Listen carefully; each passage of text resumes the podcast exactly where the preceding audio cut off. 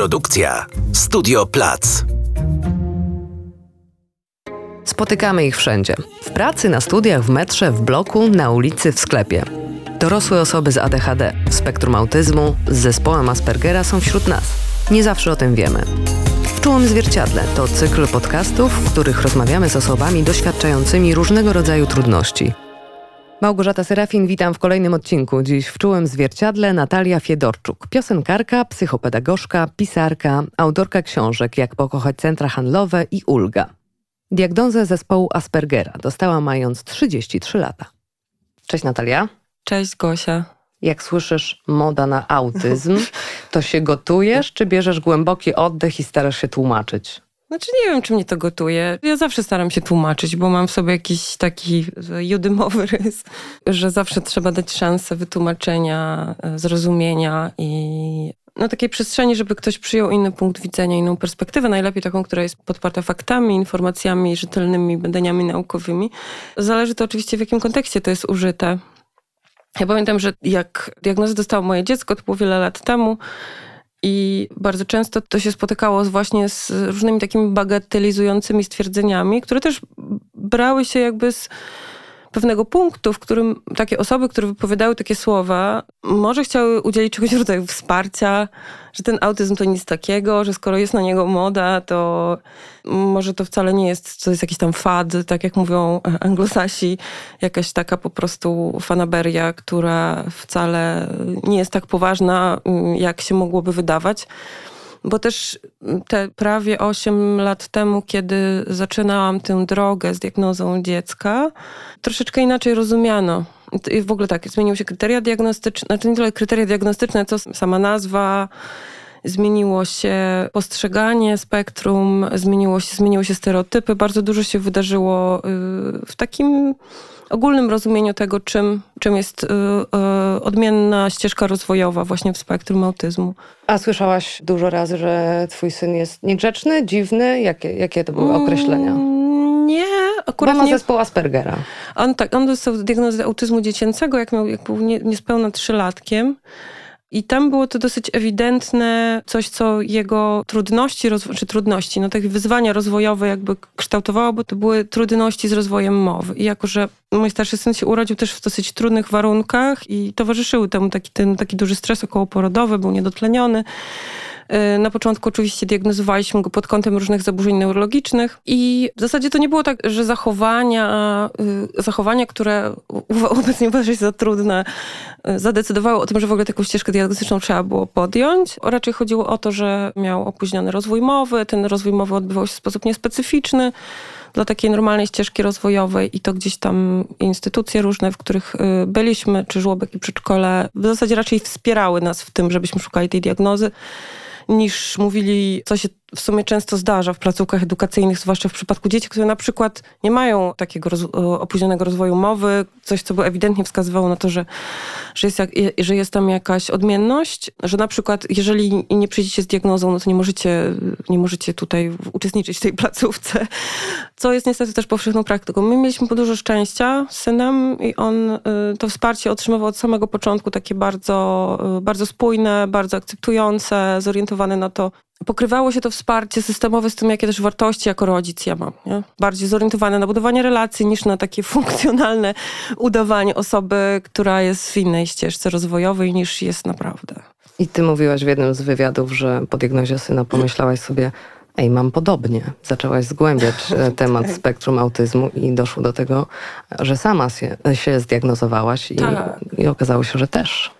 Tak, bo jakby na początku wiadomo, że to są etapy tego, tego godzenia się, że dziecko jest w niewidoczny sposób trochę inne i tak naprawdę nie wiadomo, co z tego wyniknie, bo jeżeli diagnoza jest postawiona wcześniej, to trudno jeszcze powiedzieć, czy na przykład dziecku nie będą towarzyszyły różne towarzyszące niepełnosprawności, trudności w uczeniu się, niepełnosprawności intelektualne. Na tym etapie trudno to powiedzieć. Nauka mówi, że jeżeli na przykład mowa, funkcjonalna komunikacja werbalna nie rozwinie się do któregoś roku życia, do takiego krytycznego punktu, to rzeczywiście wpływ na ten rozwój intelektualny może być znaczący ale niekoniecznie, bo jakby spektrum jeszcze jest na tyle niezbadane i to w jaki sposób te ścieżki u osób nieneurotypowych się, e, neuronalne się kształtują i w którą stronę pójdą, są w bardzo dużej mierze uzależnione od też przypadku, ale też od środowiska, w którym, e, w którym takie dziecko, taka osoba dorasta. Co ci się poskładało w twoim zachowaniu w porównaniu właśnie do syna, że zdecydowałaś się podjąć proces tak, diagnostyczny? Na początku oczywiście w ramach tego procesu akceptacji tej diagnozy i tego, co mogę zrobić dla syna, żeby po prostu się rozwijał się Przeczytałaś bezpiecznie. 100 książek? Przeczytam 100 książek. E, oczywiście słuchałam, e, na początku złapałam e, na tym, że nie zgadzam się z częścią specjalistów, ale nie w sensie tego, że chciałam podważyć tę diagnozę, tylko że na przykład co jest kluczowe w rozwoju osoby w spektrum. I wydało mi się to absolutnie intuicyjne, normalne, ponieważ no, y, dla mnie jako matki, na przykład oczywistym jest to, że ja będę matką, będę rodzicem, a nie będę na przykład terapeutą. Nie? I nie będę się sadzać dziecka dwie godziny jeszcze po przedszkolu czy po żłobku, gdzie i tak ma jakąś tam porcję terapii i nie będę go uczyć jeszcze, jak się nazywa coś na obrazku, żeby powtarzał w kółko te same słowa, albo żeby układał obrazki w określonym porządku, tak jak wymyślił to terapeuta. Bo takie często są oczekiwania wobec rodziców otrzymujących diagnozę i to też ich stawia od razu w trudnej pozycji. Więc ja od początku to kontestowałam i gdzieś byłam w opozycji do wielu jakichś takich e, też środowisk rodzicielskich i jakby nie chodzi mi o to, że te środowiska w jakiś sposób są w błędzie, tylko po prostu jest to też forma radzenia sobie z sytuacją, która jest trudna i która jest nie, nierozpoznana. Natomiast moim pierwszym odruchem E, w myśleniu e, o tym, mm, zwłaszcza kiedy przeczytałam i dużo całkiem wiarygodnych badań na temat tego, że to jest jednak e, kwestia genetyczna, no to oczywiście myślałam, nie, to nie ja, to przecież tata na pewno. Zresztą tam nasze jakieś takie czynniki ryzyka, takie na przykład starszy wiek ojca, bo, bo tata, tata moich dzieci jest, jest starszy ode mnie dużo i, i te dzieci ma dosyć późno, też mogą się przyczynić do czegoś. No to oczywiście nie, myślałam, nie, to nie ja. No ale w miarę jak, ta, jak ten rozwój syna postępował i, i widziałam, on też zaczynam się komunikować, jak on myśli, jak sobie radzi z niektórymi sytuacjami, a zwłaszcza jak pojawia się córka, która jest inna. Ona, ja nie wiem, czy ona jest neurotypowa, czy nie. Mam wrażenie, że troszkę nie, ale w inną stronę. Bo jest bardziej jak gdyby dostała ten drugi mój człon, czyli, czyli nadpobudliwość psychoruchową.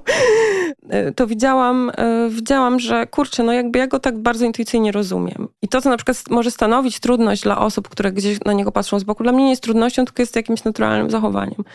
Czy przed, y, przed tym, jak zaczęłaś diagnozę, albo w trakcie diagnozy, czy po diagnozie, y, szukałaś tych wspomnień ze swojego dzieciństwa u swoich najbliższych, żeby tak. taką chronologię tak, zastosować tak. I, i, i te twoje zachowania z wieku dziecięcego? Jak to wtedy postrzegano? Miałaś takie przejawy, objawy? Tak, generalnie jakby częścią, częścią procesu diagnostycznego w moim przypadku to był też wywiad z osobą, która y, była świadkiem mojego dorastania, bo jakby kluczowe dla zdiagnozowania spektrum jest to, że, ten, że ta triada autystyczna występuje Oczywiście ona przybiera inny charakter na różnych etapach życia, ale występuje przez cały okres rozwoju. Więc jeżeli moja mowa się zaczęła rozwijać bardzo szybko, bardzo szybko zaczęłam mówić, bardzo szybko zaczęłam czytać y, i miałam coś takiego jak hiperleksja. Miałaś trzy lata, jak Miałam zaczęłaś?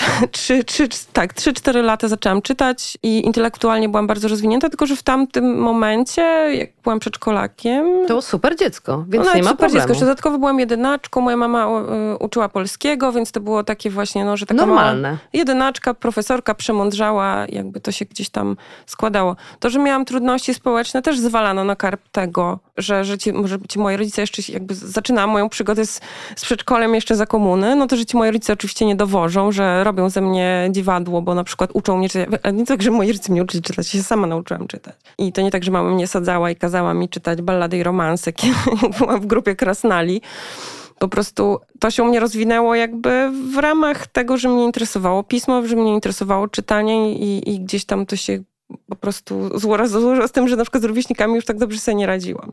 Problemy się zaczęły w szkole, do której też poszłam rok wcześniej z uwagi na ten rozwój intelektualny, ale nie społeczny. I tam to już padały konkretne. Ym... To był chyba jedyny sposób wtedy, nie? W latach 90. Tak. wysłanie dziecka wcześniej e, do szkoły, skoro mhm. dobrze się uczy albo, albo czyta. Tak. Trudno, że nie, nie bawi się z rówieśnikami, tak, ale jest tak. zdolny, to wyślijmy rok wcześniej do szkoły. No tak, no bo też już nie chciano ze mną się tam babrać w przedszkolu w zerówce drugi rok, bo tam po do tej zerówki, bo wcześniej trafiłam, już nie pamiętam. Trafiłam do dosyć y, ciekawego miejsca, y, bo to była jedna z pierwszych szkół społecznych w moim mieście, więc z założenia mm, grupy, grupy klasowe były mniejsze gdzieś tam wszystko było inspirowane takimi pomysłami, nowymi pomysłami na, na, na nauczanie i to było dalekie od takiej postkomunistycznej szkoły Molochu, więc tu miałam tyle szczęścia, że że te moje problemy w ogóle były zauważane od początku. Nie, nie zawsze sobie z nimi radzono, ale były zauważane. No i ja, ja dokładnie nie pamiętam, jak to było. Moja mama też nie jest w stanie tego odtworzyć, ale ona rzeczywiście miała średnio raz w tygodniu telefon ze szkoły, że coś jest nie tak, że wcale się tak dobrze nie uczę, jakby... jakby co było nie tak? Dlaczego miałam dzwoniono? trudności społeczne, miałam trudności z koncentracją uwagi, miałam trudności z bardzo takim nierównomiernym profilem uczenia się, co zresztą ja zauważam, że w edukacji cały czas jeszcze pokutuje, że jest albo dobry uczeń, który ma same dobre ceny, albo zły uczeń, który ma wszystko gdzieś i jest jeszcze w dodatku mało inteligentny a coś takiego, że ktoś sobie radzi e, z niektórymi zadaniami fantastycznie, a z innymi ma potworne e, trudności. I to było coś, co jak gdyby gliczowało cały system, nawet u osób, które gdzieś tam interesowały się tym, że, że, że ta edukacja może wyglądać nieco inaczej, nie zwłaszcza wtedy. Z czym sobie nie radziłaś? O Jezu, no nie radziłam sobie z rówieśnikami, nie radziłam sobie... A, ale w nauce? Z, Geografia, matma? Nie, nie radziłam sobie mhm. z koncentracją w klasie, nie radziłam sobie z wysiedzeniem w krześle. 45 minut. 45 minut. Nie radziłam sobie z emocjami w przypadku porażki, nie radziłam sobie z niekonsekwencją tego, co mówi nauczyciel nie radziłam sobie z tym, że nie zawsze będę wywołana do odpowiedzi, jeżeli znam odpowiedź, bo przecież skoro znam odpowiedź, no to przecież muszę ją powiedzieć. I nie radziłam sobie z, z już później, na takim etapie już nastoletno, wczesnej nastoletności, z taką dynamiką grupy, nie? Bo na początku wszystkie dzieciaki gdzieś tam, wiadomo, no troszeczkę inaczej funkcjonują. Ja w ogóle nie wiedziałam, jakie są zasady panujące w grupie i też od początku się ustawiłam używając jakichś tam swoich zasobów intelektualnych, że, że, że lepiej mi będzie nie, znaczy udawałam trochę, trochę nie udawałam, lepiej mi się będzie wycofać na ubocze. Zwłaszcza kiedy zobaczyłam, że jakiekolwiek wychylanie się, no nie, nie przyczynia się do mojej lepszej pozycji i nie przekłada się na to, że, że ktoś tam jest ze mnie zadowolony, bo wszyscy, każde dziecko chce, żeby i nauczyciel był zadowolony, rodzice byli dumni bo jest to jakiś taki naturalny pęd. Do... w grupie na przykład chciałaś przewodzić, czy się denerwowałaś, jak nie było po twojemu? Denerwowałam się, jak nie było po mojemu. E, denerwowałam się, jak coś było niezrozumiałe albo nielogiczne. Denerwowałam się, kiedy kwestionowano moje umiejętności, kiedy się gdzieś tam ze mnie bardzo źle zanosiłam takie właśnie sytuacje, gdzie ktoś się ze mnie naśmiewał. Nie do końca też zdawałam sobie sprawę, że na przykład ktoś się w danym momencie ze mnie naśmiewa i mnie podpuszcza. I w sumie do tej pory trudno mi powiedzieć, bo ja myślę, że na dużej odcince funkcjonowałam w szkole podstawowej. Czy to było tak naprawdę, żeby mnie prześladowali, czy nie, czy ja po prostu gdzieś uciekałam myślami przez cały czas, żeby Czyli się na W twoim odbiorze to mogło być prześladowanie, tak? A... Bardziej nie, że może, mhm. może naprawdę byłam może trochę bardziej mnie nie lubiono niż, niż, niż mi się wydawało. Zresztą ja do tej pory mam z tym problem. I... Ja myślę, że to problem. Nie, myślę, że to, to, to mnie ratuje czasem życie, bo po prostu czasem nie mam, nie mam zasobów, żeby przetwarzać to, to, to, co o mnie myśli, bo to już jest za dużo. Ja za dużo rzeczy mam teraz na głowie, żeby się tym przejmować. Więc od początku gdzieś tam kierowano uwagę moich rodziców w stronę tego, że coś jest nie tak. Nie? Padały podejrzenia, że to są problemy z... z ale wtedy na topie była dysleksja i takie trudności w uczeniu się i tam na to też załatwiano orzeczenia opinie o tym, że na przykład ADHD u dziewczynek, a zwłaszcza albo spektrum autyzmu, które nie współwystępuje z niepełnosprawnością intelektualną, mało kto wtedy wiedział i w ogóle to łączył te fakty, zwłaszcza gdzieś tam w średniej wielkości miejsca na wschodzie Polski, Pamiętam, że coś takiego padło, że nadpobudliwość i że to ADHD, ale że to nie, chyba nie, no bo to zazwyczaj chłopcy. Zresztą wtedy też nikt nie miał takiego protokołu leczenia czy farmakoterapii w przypadku dzieci, czy terapii dostosowanych do pracy z takimi osobami, takimi mózgami. Więc tak naprawdę problemy się zaczęły duże problemy i z taką identyfikacją, z tożsamością i problemy związane z, z, trudnościami emocjonalnymi pod koniec szkoły podstawowej, na początku liceum. Kiedy to już zostałam zdiagnozowana z depresją, po prostu jako dziecko, dziecko, dziecko wymagające terapii, farmakoterapii. Ale to już było takie następstwo tak naprawdę tego wszystkiego, z czym się zmagałam wcześniej. Bo to było te 8 lat y, podstawówki. Tak, i 5 lat liceum plastycznego. Przy czym ja i tak. I przejście z podstawówki do tak, liceum. Przy czym ja i tak, ja mam wrażenie, że dobrze trafiłam. Może sobie jakoś to koloryzuję tę traumę, ale i tak mam wrażenie, że dobrze trafiłam, bo ta szkoła była taka dosyć uważna. Ja też jako indywidualność byłam w pewnych aspektach doceniana, bo robiłam rzeczy, które gdzieś rekompensowały te inne moje dziwactwa. I być może dlatego się nauczyłam tak, że muszę zawsze rekompensować to, że jestem inna.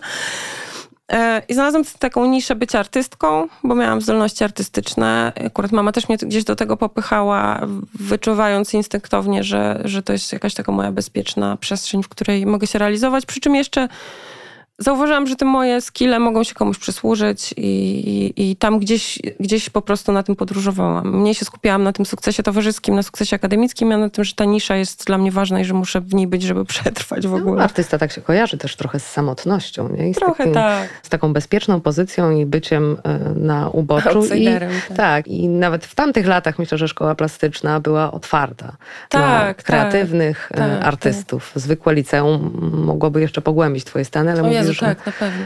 że 14 lat i y, diagnoza depresji. Miałaś takie kliniczne objawy depresji? Czy Miałam, to był taki spadek nastroju i zgłosiłaś już, że nie dajesz Nie, to była, to była dłuższa historia, bo ja generalnie z, czułam się źle od kilku lat. Od momentu, kiedy zaczęłam dorastać, jakoś bardzo źle zniosłam ten, ten zmiany ciała, zmiany nastrojów, hormony to, że gdzieś tam w ogóle staje się kobietą, miałam trudności z tym, z tym, z, z, tym konceptem, że się staje kobietą. Nagle dziewczyny w klasie w ciągu jednych wakacji zaczęły nosić krótkie bluzki. Już nie były dziećmi, tylko były kobietami i zaczynały flirtować z kolegami z klasy.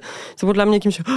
A ty byłaś myślami... Ja byłam... Chodziłaś po drzewach? Na, w myślach jeszcze Trochę wtedy? chodziłam po drzewach, ale też miałam jakąś taką ogromną potrzebę, żeby gdzieś to eksploatować, bo ja przypomnę, że od najmłodszych lat czytałam książki, gdzie motywy romansowe były bardzo mocno eksponowane. Czyli teoretycznie to miałaś w małym palcu i teksty, i flirty, i wszystko. Byłabyś mistrzynią. No, nie, do tej pory nie jestem. Raczej wydawało mi się, że po prostu bardzo, myślę, że bardzo tęskniłam za, za, za przyjaźnią, za przynależnością, za akceptacją i gdzieś tam to sobie, oczywiście kochałam się w różnych chłopcach i dziewczynach, fascynowałam się różnymi ludźmi i, i tworzyłam takie relacje, w których byłam takim trochę cieniem i, i byłam wpatrzona w jakąś taką gwiazdę socjometryczną, która na przykład e, moim zdaniem przejawiała e, zachowania pożądane w danej grupie i to było takie na takiej zasadzie, ale też to była taka obserwacja i chłonięcie tego, co ta osoba robi, nie? No i też takie fantazjowanie, że może jest ktoś, kto mnie, kto mnie polubi, kto mnie zaakceptuje. Więc, więc tak, ale te pierwsze objawy depresyjne się zaczęły, miałam 12-13 lat, no, no tam były próby samookaleczania miałam myśli samobójcze, takie, takie ogromne, ogromne wypalenie spowodowane tym, że muszę przez cały dzień uczestniczyć w zajęciach szkolnych, być w grupie i wracałam do domu i wybucham ogromnym płaczem, bo byłam tak wymęczona. I też nie miałam za bardzo przestrzeni, żeby gdzieś to... I to, i to było gdzieś tam, no, moi rodzice się tym niepokoili na pewno, nie? Dużo Ale, energii kosztował ci dużo, dzień w szkole. Tak. Ale historia tego, że w ogóle trafiłam do specjalisty była taka, że ja pisałam pamiętniki zawsze i w pewnym momencie jak już, po, nie, to było jak już poszłam do liceum, miałam 14 lat. I zaczęłam się gdzieś tam bujać z takim towarzystwem subkulturowym. I zaczęłam, że tam jest taka przestrzeń, gdzie tych dziwaków można być tym dziwakiem i nikt tam specjalnie nie robi z tym problemów. No i tam wiadomo, że chodziłam na jakieś spotkania, na jakieś tam do parku, i zaczęłam na przykład palić trawkę, nie? I napisałam o tym w pamiętniku. I tak na, jako, że to temu też towarzyszyły te zmiany nastroju i zachowania. Moja mama zrobiła coś, no w sumie nie wiem, czy do końca jej to wybaczyłam, ale przeczytałam mój pamiętnik i zostałam skonfrontowana z tym, że że y, no, moja mama jest w ogóle pedagogiem, więc ona wiedziała, że to, że ja mam jakieś takie ciągoty, w tym wieku i do używek, to może być oznaka tego, że to zdrowie psychicznie u mnie, u mnie jest, y, że tak powiem, w zagrożeniu. No i trafiłam tak do, do psychologa, trafiłam tak do, do psychiatry. I tam też dostałam tę diagnozę, robiono mi różne testy. No oczywiście, jak się robi testy psychologiczne, testy osobowości u osoby 14-letniej, to wiadomo, że wyjdzie osobowość niedojrzała, więc jeszcze mam gdzieś ten, ten maszynopis, który wyszedł, wypluła pani psycholog. Która nie wie, czego chce, nie wie, kim jest tak, i że jest kim lękowa i ma lęki społeczne i że jest niedojrzała i że ma, ma małą, małą samoregulację. Znaczy, to jest wszystko to, co ma 14-latek, no ale 14-latka e, też to ale tą depresję udało się zaleczyć? Udało się, udało się zaleczyć. Ja to w sumie ten okres nastoletni to ja chyba mam na jakimś dużym wyparciu. Ale pamiętam, że w, jak byłam nastolatką, to znalazłam grupy, w których byłam akceptowana. Niekoniecznie ze szko- znaczy w szkole było częściowo tak, bo to było liceum plastyczne. Ja zaczęłam też chodzić na zbiórki harcerskie. E, i uczestniczyłam w tym życiu tej drużyny harcerskiej, co jest ciekawe, zważywszy na to, że również korzystałam z używek, a co w Polsce jest takim dosyć... I, i jakoś Świetnie mi to, się maskowałaś e, i, w tej, i w tej grupie widocznie. W, harcerstwie to ja miałam w ogóle taki, taki vibe, że jako, że gram muzykę, to gram na gitarze i więc byłam tym elementem pożądanym. I bardzo mnie tam ceniono, że ja przychodzę z moją gitarą na zbiórki, bo zawsze było, brakowało kogoś, kto będzie grał na, na, na, na tych zbiórkach. Więc gdzieś tam udało mi się taką pozycję sobie wypracować, że czułam, że jestem potrzebna. Nie? No potem było towarzystwo takie subkulturowe i potem zaczęłam jako że równolegle też chodziłam do szkoły muzycznej w podstawówce, potem zarzuciłam to, jak już poszłam do plastyka, ale w pewnym momencie zaczęłam zdarzyć z takimi ludźmi, którzy grali muzykę punkową, niezależną w moim mieście i tam gdzieś z nimi i strasznie, bo ja strasznie chciałam grać w zespole, strasznie chciałam grać w zespole i co mi się udało mniej więcej w okolicy 18 roku życia i to był też jakiś taki przełomowy moment, że to odkryłam, że w ogóle nagle mogę się spotykać z ludźmi, robić coś, co uwielbiam, co mnie totalnie kręci i jeszcze dodatkowo tworzą się relacje międzyludzkie, bo robimy to po coś, nie? Bo zawsze mnie to intrygowało, że i do tej pory tak mam, że nawet jak się umawiam z chyba, że no, ktoś jest jakiś bardzo dobry przyjaciel czy partner, e, że zawsze wolę coś robić z kimś, niż tylko na przykład iść w taki, w taką, w taki format społeczny, że się umawiamy na kawę i gadamy, nie? Męczy. No męczy, no ale jak na przykład, nie wiem, idziesz z kimś, ja na przykład chodzę z, z, z, z moją, moja przyjaciółka jest taką administratorką grupy, gdzie robimy wymianki ciuchowe, Małgosia Halber i w ogóle wokół tego cała kultura i cała taka grupa się stworzyła i to jest zawsze tak, że się spotkamy na wymianki i przy okazji jakby nawiązujemy te relacje. To ja tak przez lata miałam, yy, chodząc na próby różnych zespołów i, i nagrywając i robiąc muzykę i i do, do, do, tej pory mi towarzyszy, że ja dopiero teraz się uczę tworzyć te relacje jak gdyby bez pretekstu, nie? Ale jako młoda, najpierw jako dziewczynka, potem jako, jako nastolatka, potem jako młoda kobieta naśladowałaś. Jest coś takiego, że Tak, dziewczynki tak, tak. się uczą przez naśladowanie i dlatego tak potrafią zagrać e, rolę, którą mm, zobaczą, rolę, którą całe społeczeństwo gra nieświadomie, bo jest naturalna i dlatego są rzadziej diagnozowane. Myślę, że tak. Zwłaszcza jeżeli tam, y, tak, no przede wszystkim jest ta świadomość specjalistów, zmiana kryteriów, to, że te kryteria diagnozy spektrum i to, jak one się objawiają, bo jakby trudności w tych obszarach one są i u chłopców, i u dziewczynek, i u osób niebinarnych, jakikolwiek, tylko że one inaczej wyglądają, bo jesteśmy inaczej socjalizowani. I taka jest też teoria. Chociaż są też teorie związane z tym, z ilością testosteronu, na który płód jest narażony w, w łonie matki, dziewczynki, które są narażone w większą ilość. No to Baron Cohen celuje w takich biologiczno-ewolucyjnych jakichś, e, jeżeli chodzi o badaczy, jeżeli chodzi o takie teorie. Ja się skłaniam ku bardziej tym takim społeczno-kulturowym korzeniom, że mimo wszystko jesteśmy totalnie jak gdyby socjalizowani, nawet jeżeli się opieramy, tak jak ja się opierałam, do tego, żeby jednak te kompetencje społeczne jako kobiety bardziej przyswajać niż No jak kompetencje ktoś się opiera, to natychmiast słyszy feministkę, nie? To No tak, tak. Jak no kogoś teraz, obrazić, jakąś kobietę, która ma własne zdanie albo się opiera, to jest feministką. tak, no a zwłaszcza dziewczynki. Całe szczęście, ja też mam córkę, więc wiem, że teraz już jest trochę inaczej. Może nie w systemie szkolnym, takim tym typowym systemowym, ale, ale widzę, że, że to nastawienie i to, że to są już córki, nasze córki, które, których doświadczenia po prostu, y, one nie muszą przechodzić przez to samo, co my i to już troszeczkę wszystko inaczej wygląda. Więc y, tak, ja też naśladowałam. Ja pamiętam, że miałam przyjaciółkę przez lata. y, jeszcze to była podstawówka, potem liceum. Potem moja przyjaciółka Kaja wyjechała za granicę do liceum i bardzo intensywnie korespondowałyśmy jeszcze tak analogowo i spotykałyśmy się w wakacje i w różne przerwy świąteczne, była z mojego miasta. I to, była, I to jest dziewczyna do tej pory, która jest po prostu dla mnie guru kontaktów społecznych. I ona jeszcze miała w sobie taki rys, że była dodatkowo bezczelna, bardzo ekstrawertyczna i po prostu totalnie mi to imponowało i że ona umie się odnaleźć w każdym towarzystwie. Działa i w sumie najpierw działa, potem się zastanawia, jakie są tego konsekwencje. I jakoś myślę, że ja mam taką cechę, tak jak ona i myślę, pod tym względem byliśmy podobne, tylko że ja oczywiście miałam, miałam ten większy paraliż i bardziej się zastanawiałam nad tym, czy to w ogóle wypada, czy to nie wypada, czy, czy ja coś robię dobrze, czy ktoś, nikt się ze mnie nie śmieje. I to były takie gwałtowne jakieś napady myśli, że o Matko Boska, w co ja znowu weszłam i o Jezus Maria, po prostu koszmar. Ale buntowałaś się jakkolwiek?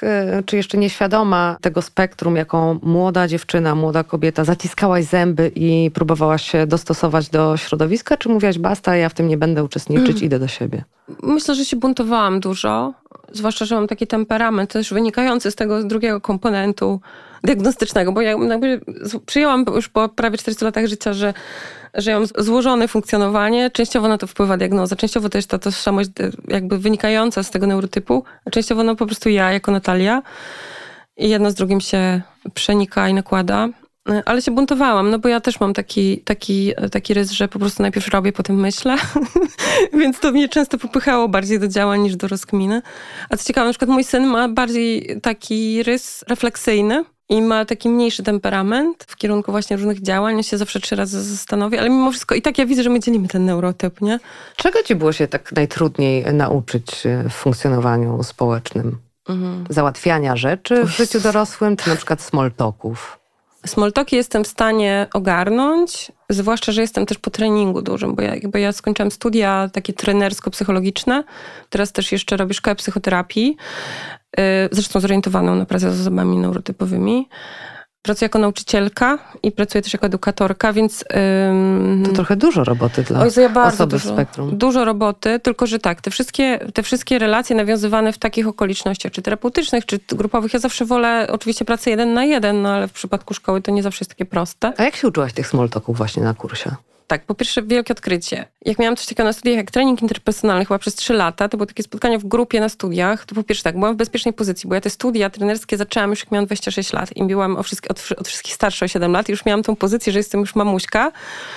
Więc oni też wszyscy mnie trochę inaczej traktowali. Gdybym musiała zbudować tę pozycję w grupie jako rówieśniczka, to na pewno byłoby mi dużo trudniej. Yy, I też czułam, że mogę sobie na więcej pozwolić i takie dostawałam komunikaty. I dostałam bardzo dużo od tamtej grupy. Takiego, takiej, takiego szczerego feedbacku. I że w ogóle zaczęłam się w ogóle zastanawiać, jak ludzie mnie odbierają. To myślę, że dzięki temu. Small talki są trudne dla ciebie, bo wydają ci się bez sensu? Tak. Ja wolę, Sztuczne i fałszywe? Tak, ja wolę, ja wolę robić coś po coś. Jeżeli się spotykam z kimś na warsztacie, jeżeli spotykam się z kimś na lekcji, to wolę pogadać o czymś, zwłaszcza o czymś, co mnie interesuje albo co kogoś interesuje, bo mnie też interesuje, co ludzi interesuje i co jara ich i co sprawia, że trochę odrywają się od tego bycia ciągle przy sobie i takim myśleniu, co oni o mnie myślą, bo jakby jest mnóstwo innych ciekawych rzeczy. To jest akurat ten dar, nie? Ten, który, który może trochę wynika z tego, że inaczej funkcjonuje troszkę inaczej, nie? Bo tak naprawdę wszyscy jesteśmy podobni. No, ale czasem musisz wziąć udział w sytuacji, która jest taka, jest taką tak. typową konwencją. No, jest to obiad rodzinny, e, tak. święta, spotkanie z rodzicami faceta, co to w ogóle się nie powinno odbywać. Uważam, że takie rzeczy powinny zostać jakoś pominięte, że nie ma tych zapoznań. To jest najgorsze tak, na świecie. Tak, tak. I, I nie wiem, czy taka polska kultura, że trzeba mm. powiedzieć, że ciasto jest pyszne, chociaż jest obrzydliwe. Ma, masz z tym problem? To znaczy, tak, tak. Znaczy, mam z tym problem i po prostu bardzo się stresuję. Jakby staram się to wypierać, bo jakby bardzo często funkcjonuję na, na tym autopilocie już, bo to już jakby przybiera po tylu latach formę autopilota, no bo muszę w tym uczestniczyć. I staram się też sobie tak powiedzieć, że to jest mój wybór, bo na przykład, jeżeli idę na obiad do mamy mojego partnera, no to jakby ją lubię, bo jest mamą mojego partnera i robię to też z szacunku i z afektu do, do mojego partnera, bo wiem, że to jest dla niego ważne, ale dużo mnie to kosztuje. I na przykład, i, i często jest tak, że ja się nie zastanawiam nad tym, myślę sobie, a tak mi świetnie idzie, zgodzę się na przykład na to, że zrobię przyjęcie urodzinowe. Na przykład jutro mam przyjęcie urodzinowe, takie wiadomo, że takie na luzie gdzieś tam w plenerze, ale ja już po prostu tygodnie mam ból brzucha, bo myślę, Boże, tutaj się wpakowałam. I a zgłosiłaś się, bo chciałaś, żeby Fa chciałam, fajną rzecz zrobić? Czy... Tak, chciałam, żeby zrobić fajną rzecz. Żeby I było miło? tak, i mój chłopak mi pytał, Boże, ale robisz jakieś przyjęcie w tym roku? W zeszłym roku on zrobił w ogóle u siebie. Zaprosił moich znajomych i, i jakoś to, to ogarnął. Ale jak on zaczął mi zadawać pytania, Mówi, dobra, no to co? No to co trzeba kupić? Co trzeba przyjść? Ja tak... No tak. Bo ja byłam już... lista i logistyka. Tak, bo ja, ja byłam w tym trybie, że dla mnie już wystarczająco to, że ja tam pójdę, to, to już będzie wystarczająco stresujące. I to mi dużo, dużo łatwiej jest pójść na nagranie podcastu, niż, niż pójść na imprezę, y, gdzie po prostu będzie spotkanie. Gdzie będą ludzie i tam tak. będą smoltoki przynajmniej na początku. Tak, tak. Chociaż ja bardzo lubię na przykład żartować. Są tacy ludzie, tacy znajomi. Ja gdzieś tam bardzo dużo w swoim życiu poznałam ludzi różnych, z różnych środowisk. I na przykład bardzo lubię ludzi, którzy, z którymi można żartować, bo uwielbiam, że to jest w ogóle mój język miłości, żartowanie i takiego kontaktu społecznego. E, I są tacy ludzie, którym wiem, że mogę sobie pozwolić na swobodne żarty i nikt nie będzie gdzieś tam brał tego do siebie, nie? Więc jakby to jest jakby ten cały, ta, ta cała ambiwalencja, nie? że ja wiem, ja potrzebuję ludzi i, i, czuję się dobrze, jak jestem z ludźmi, i czuję się dobrze, kiedy jestem połączona, tylko że no, mam te trudności takie operacyjne po prostu czasem i, i czasem jestem zmęczona i czasem zgadzam się na rzeczy, które wiem, że nie będę miała na nie siły ani zasobów. A zgadzasz się, bo wypada? Myślę, że też, co jest też konsekwencją wszystkich moich trudności za życie. Ja mam bardzo duży problem z odmawianiem. Teraz się dopiero tego uczę. Ale to myślę, że też gdyby nie ta diagnoza, to dużo byłoby mi trudniej. Na przykład nie warunkować swojego poczucia wartości z osiągnięciami. Które też do końca ich sobie nie przyswajam, bo, bo dla mnie to są jakieś efekty uboczne, jakieś zajawki. Nie? A to akurat trudne jest, bo żyjemy w takiej, a nie innej kulturze. No. No, na przykład bardzo ciężko jest mi się spotkać z takim komunikatem. Y, czasem słyszę, jak czasami nie wiem, czy jadę na spotkanie autorskie, albo y, gadam sobie z kimś w pokoju nauczycielskim. Ostatnio rozmawiałam z koleżanką z e, pracy, on mi zaczęła pytać, czy tylko tu pracuję. To też po roku ciekawy pracy, że tak zaczęłyśmy gadać, bo ja się idę i przepraszam wszystkich moich współkolegów ze szkoły. Ja po prostu idę ja do sali. Ja was lubię, ale Czas. Czasami się tak, czasem jest tak, że się, że się złapię i, i, i, i gadam właśnie z jakąś koleżanką albo kolegą, ale zazwyczaj są to jakieś takie ciężkie tematy od razu. Ale właśnie tam ta koleżanka mnie spytała, no to co jeszcze robisz? I ja zaczęłam to wyliczać. I ja takie, o Jezu, i tak sama myślę, Boże, I dla mnie to jest w ogóle jakieś takie totalnie wstydliwe, że ja robię tyle tych rzeczy, a dla ludzi ludzie zupełnie inaczej postrzegają. Mówią, mówię tak, wow, w ogóle Jezu, tyle rzeczy robisz. Jak ty dajesz radę? Ja mówię, no nie daję. no nie daję rady. I jakby... Mm, ja dopiero też po latach jakiejś autoanalizy i psychoterapii też własnej doszłam do tego, że to jest jakaś moja kompensacja e, moich trudności właśnie na przykład w relacjach, nie? że łatwiej mi było pójść w, w pasję, która gdzieś w pewnym momencie przeszła w zawodowstwo, niż y, zorientować się na przykład, że jestem w związku, którym y, totalnie po prostu nic nie dowozi, nie? Co jest też ważne, no bo te relacje, zwłaszcza jak się ma dzieci, jeżeli nie umiesz tworzyć relacji z innymi, a co zwłaszcza w przypadku moich dzieci, zwłaszcza mojego syna, który z tą diagnozą, to jakby też chcę mu pokazać, że te relacje nie są takie straszne, nie? Że, że można być z ludźmi i że to nie jest straszne i że czasami jest tak, że one są, że czasami ich nie ma, czasami może być nam trudno, ale jakby i tak w nie wchodzimy, nie? Więc, więc ten, ta kultura osiągnięć mnie teraz pokutuje gdzieś tam w takim procesie y, samorozwoju. Nie znaczy to, to, takie trochę nawet pod prąd, nie? że robisz e, tyle rzeczy, a taka klasyczna, pewnie stereotypowa opinia jest, że no, osoba z spektrum to tak się wycofuje i ucieka przed światem. Wcale tak nie musi być. Nie, bo trzeba się zastanowić jakby nad, to, tą, nad tą etymologią tego słowa, a w ogóle autyzm, prawda? Bo autyzm to jest objaw. Autyzm to jest objaw negatywny w schizofrenii, tak w ogóle w takiej klasyce y, piśmiennictwa psychiatrycznego. Autyzm, czyli takie wycofanie się do siebie. Tylko trzeba się zastanowić, dlaczego tak się dzieje. Nie dlatego, że osoba rozwijająca się w spektrum tak chce i tak lubi i tak ma, tylko dlatego, że jest to wynik, że nie umie się skomunikować ze światem. Nie umie zakomunikować swoich potrzeb, nie umie tych potrzeb zrealizować, ponieważ to jest kluczowe. Jeżeli nie, nie komunikujemy potrzeb, to nie jesteśmy w stanie, zwłaszcza tych potrzeb związanych z, relacji, z kontaktem z innymi, zrealizować i no, powstają dziury powstają dziury i one bardzo często przybierają formę zaburzeń emocjonalnych, chorób związanych z emocjami, chorób psychicznych, czy nawet traum. I tutaj jak powstają traumy w przypadku osób w spektrum, jest to dużo bardziej y, śliski grunt niż w przypadku osób neurotypowych, które tę rezyliencję mają silniejszą po prostu.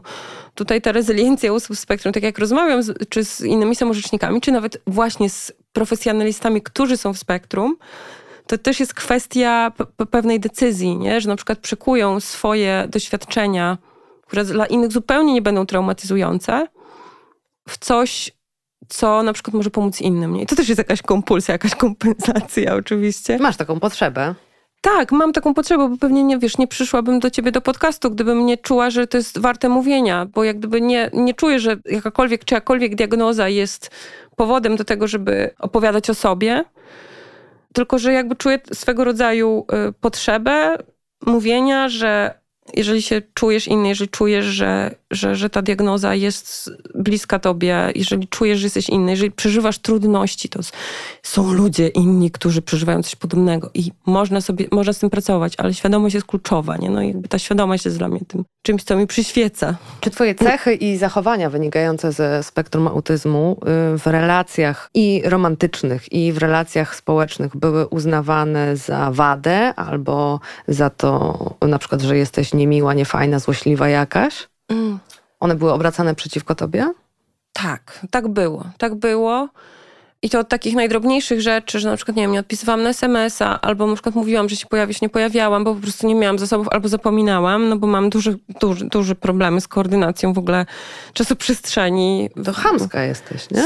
Tak, że, jakby, że od razu, że jest to interpretowane jako rodzaj jakiegoś intencjonalnego działania, nie? I to też w bliskich relacjach, typu, że na przykład, nie wiem, nie przyjechałam na czyjąś uroczystość, bo na przykład w ogóle nie miałam jak, nie?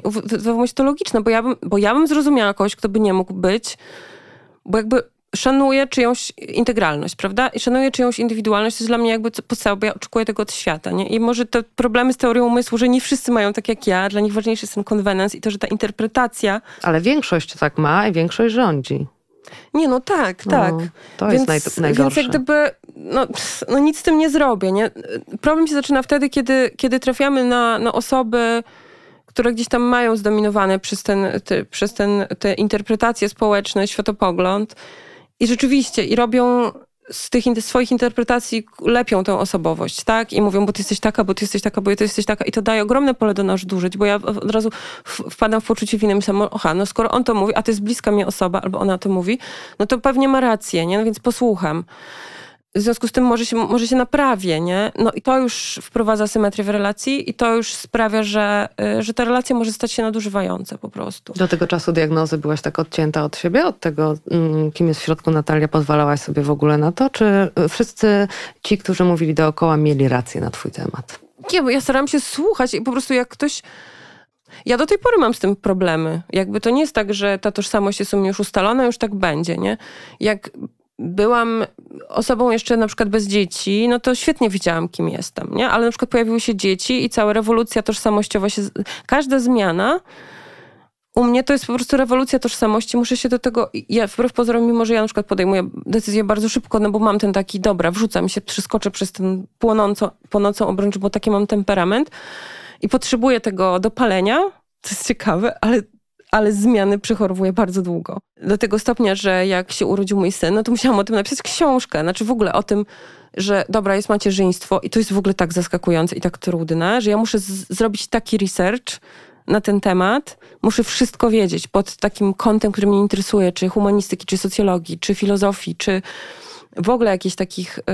Yy, Ale musisz wiedzieć, żeby się nie zbłaźnić, czy to cię tak ciekawi, że to musisz... To mnie ciekawi, okay. tak, no bo ja muszę mieć wszystkie dane, żeby, żeby ten komputer coś wypluł. No i tak zostaję z tymi wszystkimi danymi i mam ten, mam ten odruch, że jestem, że jestem twórcza, że, że coś z tym robię, że przetwarzam te informacje i próbuję coś powiedzieć światu na temat. Twórczość jest najłatwiejsza dla mnie, dla mnie, bo dla kogoś innego może być to, to zupełnie coś innego, nie?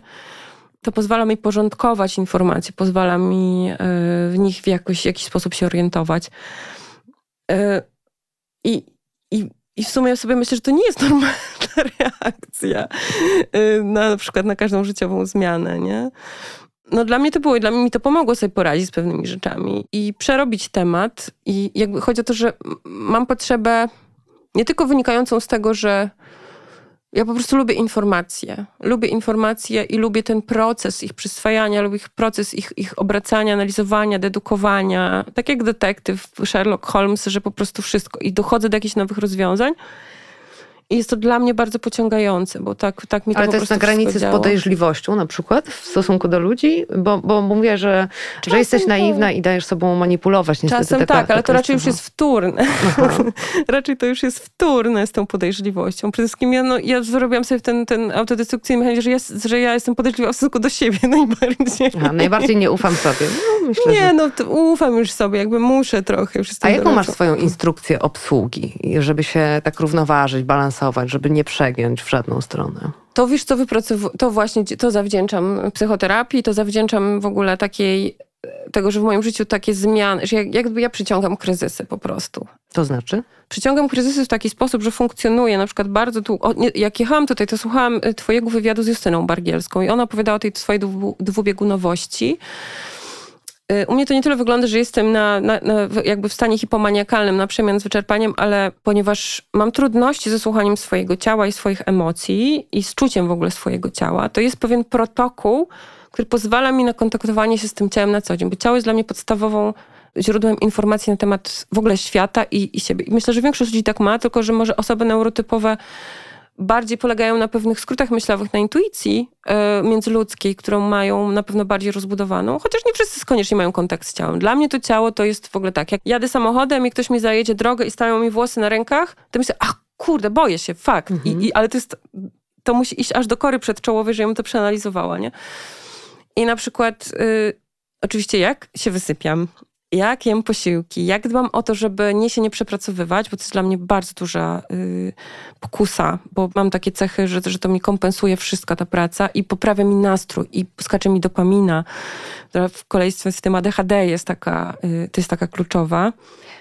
Jeżeli nie, nie wiem, nie ćwiczę, nie pójdę na masaż, nie, nie poszukam jakichś takich namacalnych sytuacji, w których to ciało jest blis jestem blisko ciała, to się wtedy wszystko to odkleja, nie? I, i dużo większe prawdopodobieństwo jest takie, że ja wejdę w tego autopilota bez kontaktu ze sobą, bez kontaktu z ciałem i przypłacę to stanem e, wypalenia.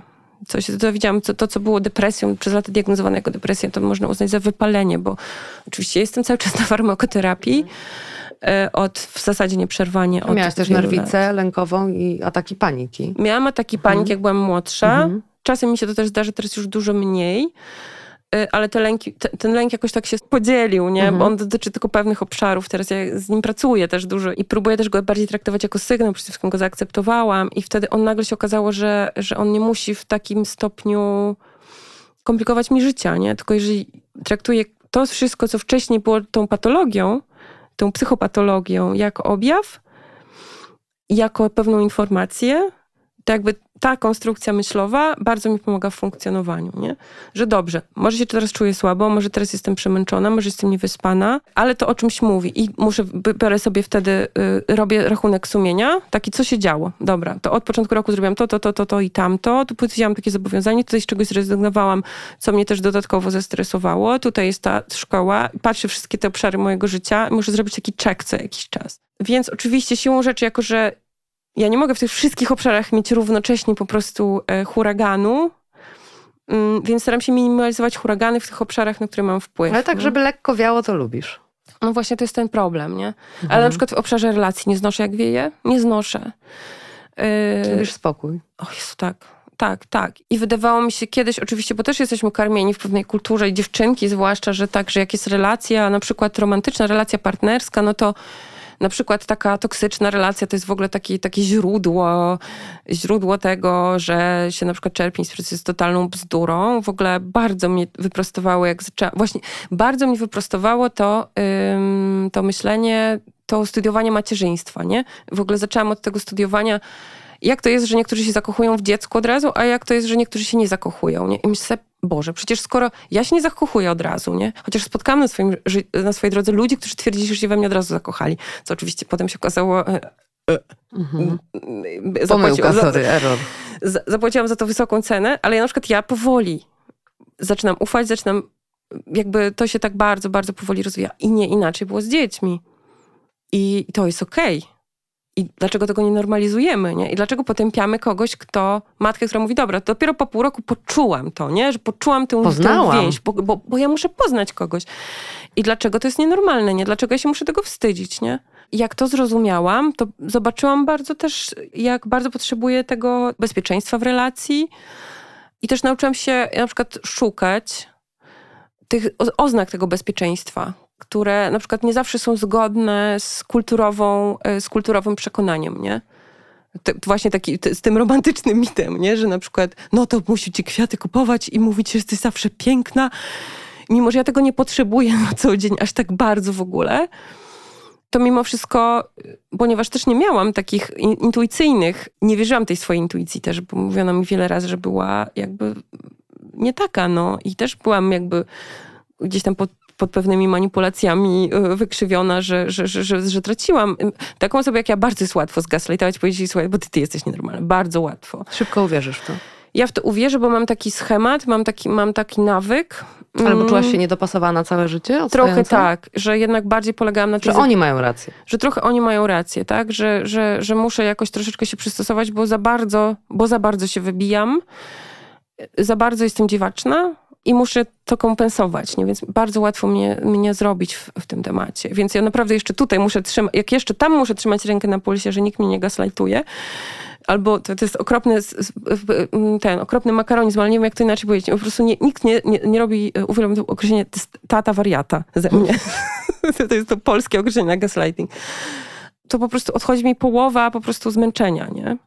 To nie znaczy, że relacje są zawsze dla mnie łatwe, bo, bo, nie są, ale, ale potrafią być łatwiejsze. A relacje międzyludzkie, y, oficjalne, y, męczą cię? W sensie wizyta w urzędzie, ktoś mhm. dzwoni, trzeba w ogóle coś załatwić, y, coś wypełnić, tak. Y, z kimś się umówić. Jak, jak się wtedy czujesz? Strasznie. Odkładasz i przekładasz po prostu Przekładam. do deadline'u, aż przyślą tak. SMS-a, że już jest po terminie tak. i za chwilę odetną? Tak, ja byłam przez wiele lat w małżeństwie z, z osobą bardzo o takim, też z artystą, z, z osobą, która była bardzo oderwana od rzeczywistości. W związku z tym... To pewnie co chwilę mam prąd wyłączali, bo nie płaciłaś. Tak, trochę mhm. tak było, ale ja przejęłam te obowiązki. Mimo, że to jest kompletnie y, jak gdyby wbrew mojej naturze, nie? takie organizowanie, bo niektórzy czują satysfakcję, jak to zrobią. Oczywiście ja czułam satysfakcję, że wreszcie to zrobiłam, ale na przykład, nie wiem, zapewnianie chleba, w ogóle pieniędzy, żeby wszystko było zapłacone, żebyśmy mieli gdzie mieszkać, żeby samochodu nam, e, żeby samochód działał. To mi przerastało, gdyby, ale musiałam to robić, bo nikt inny tego nie umiał robić, bo, bo mój y, były partner po prostu miał jeszcze większe problemy, albo przynajmniej takie przedstawiał, nie? Y, w tym momencie, kiedy to już za mnie zeszło, jestem odpowiedzialna tylko za siebie, i nagle się okazuje, że mogę to negocjować, że ktoś mnie w czymś wesprze, czy to nawet partner, czy przyjaciółka, czy ktoś, kto mi gdzieś tam da to, to nagle się okazuje, że ja mogę określić swój prawdziwy stosunek do tych wszystkich rzeczy i mam ogromne problemy. Ale na przykład mój był mąż, na przykład, nie wiem, chodził na wywiadówki do szkoły, nie? Z tym nie miał okay. problemu. Chodził do lekarzy, bo w ogóle lubi chodzić do lekarzy. I jak ja mam pójść na wywiadówkę, to po prostu dostaję ataku po prostu paniki. Rzeczywiście tak Czyli jest. wolisz już zadzwonić do hydraulika, niż iść na wywiadówkę? Tak. I też, może to mój partner jest majstrem, mm. więc jak gdyby tutaj mówię, słuchaj, wiesz to i, i robię to, to, po prostu. Wiem, że mogę to zrobić, mm -hmm. jak mnie przyciśnie. Wiem, że, y, że stać mnie na to, żeby, żeby taką rzecz załatwić, żeby po prostu przeskoczyć, ale Ludzie już... to robią. Ludzie to robią. Inni to robią, a ja tylko nie mogę tego zrobić.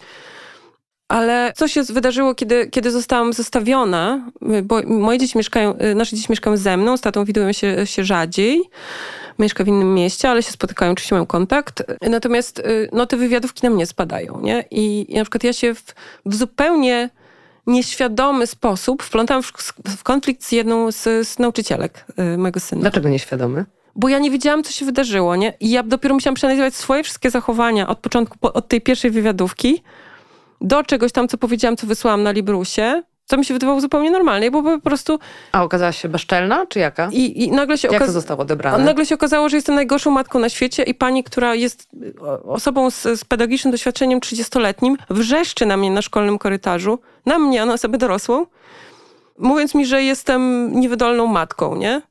A to tylko dlatego, że o coś tam zapytałam, bo nie wiedziałam, bo nie wiedziałam, czy na przykład wycieczkę można zapłacić przelewem, czy trzeba dać gotówkę, nie? I to są jakieś takie szczegóły. I ta pani po prostu coś nie zaklikała. No, ja, ja naprawdę biorę pod uwagę, że ktoś może mnie nie lubić i ktoś może myśleć, że ja robię te rzeczy specjalnie, żeby, nie wiem, sobie ży życie urozmaicić, ale ja po prostu no, tak działam. Nie, nie, nie robiłam niczego szczególnego, czego nie zrobiłam w innych okolicznościach. I musiałam przeanalizować, co takiego ja mogłam powiedzieć, co jakiego mogłam zrobić, że ta kobieta tak się odpaliła, nie? Bo oczywiście to, że się odpaliła, moim zdaniem, to jest karygodne. Ja pracuję jako nauczycielka, ja bym się nie odpaliła tak na rodzica, mimo że jestem autystyczna, nie? Bo uważam, że każdemu się należy szacunek i nawet jeżeli coś mi nie pasuje, to mogę to powiedzieć inaczej, nie? Ale ona się odpaliła, dobra, stało się, no i tak. No i przeanalizowałam i to, że nie wiem, y, na pierwszej wywiadowce powiedziałam, że nie, nie wejdę do trójki klasowej, bo wiecie państwo, ja mogę zrobić różne rzeczy, tylko proszę nie każcie mi robić zbiórek, bo ja zgubię te pieniądze, po prostu zapomnę. Ja mogę, słuchajcie, ja mogę wam załatwić, nie wiem, e, spotkanie z autorem książek dla dzieci, mogę załatwić wydawnictwa, że książki trafią do biblioteki. Są rzeczy, które mogę pomóc i mogę tę szkołę, tę społeczność wesprzeć, ale nie może to być odpowiedzialna funkcja osoby z trójki klasowej. I naprawdę bardzo przepraszam. I weszłam w ogóle tak, weszłam w grupę, się poczułam. Weszłam w grupę, to już była druga klasa, weszłam w grupę rodziców, którzy już się znali, byli z tej samej mojej społeczności, bo mieszkam pod Warszawą na wsi. I wchodzi, wchodzi tam taka po prostu rozginia, jak ja, i, i coś takiego gada, no to w ogóle nie wiem o co jej chodzi, nie? No i domyślam się, że, że, że mogłam odpalić tę nauczycielkę, nie? No ale to skutkuje tym, że ja po prostu teraz boję się iść na wywiadówkę. Boję się po prostu e, kontaktu. Staram się być totalnie po prostu taka spokojna i profesjonalna, żeby, bo już się, jakby boję się, że to jest jakaś relacja już oparta na władzy, która jest dla mnie nie, nie, niezrozumiała. I nie zrozumiem, że, że mogę powiedzieć, proszę pani, naprawdę mi zależy na tym, żebyśmy się dogadywały. Nawet ma, naprawdę nie musi mnie pani lubić, nie? I dla mnie to jest rzeczywiście, ja mówię szczerze, bo mnie nie musi ta pani lubić. Ważne, żeby radziła sobie z moim synem i żeby na przykład w żaden sposób nie y, miała skrzywionego obrazu jego osoby, ze względu na to, że mnie, tylko mnie nie lubi, nie? Na tym mi zależy. Ale wiem, że za każdym razem, jak mnie widzi, tak. to może jej się to przypominać, nie? Bo ona lubi mojego syna. Całe szczęście. Mi syn sobie radzi w szkole, bo ma też nauczycielkę wspomagającą, która jest jakby ze mną w, w lepszym kontakcie. Więc to są takie sytuacje, które, które dla innych wydają się totalnie proste, albo gdzieś tam robią z nich coś sobie, coś tam sobie z nich biorą, a dla mnie to jest jakby taki po prostu hamulec straszny, straszny. Proszę Państwa, z jednej strony boi się iść na wywiadówkę, a z drugiej potrafi napisać książkę, za którą dostaje paszport polityki. Natalia Fiedorczuk, dziękuję Ci bardzo za opowieść. Dziękuję. Co tak westchnęłaś? Nie, bo, tutaj, bo to jest czasem taki, taki rodzaj te, tego kontrastu, z którym ja sama sobie nie do końca radzę, ale tak jest, to prawda. Dobrze, dobrze to powiedziałaś, dobrze to określiłaś. Dziękujemy, do usłyszenia. Dzięki. Dziękujemy za wysłuchanie podcastu. Wszystkie rozmowy cyklu w Czułym Zwierciadle znajdziesz na zwierciadło.pl oraz w serwisach streamingowych.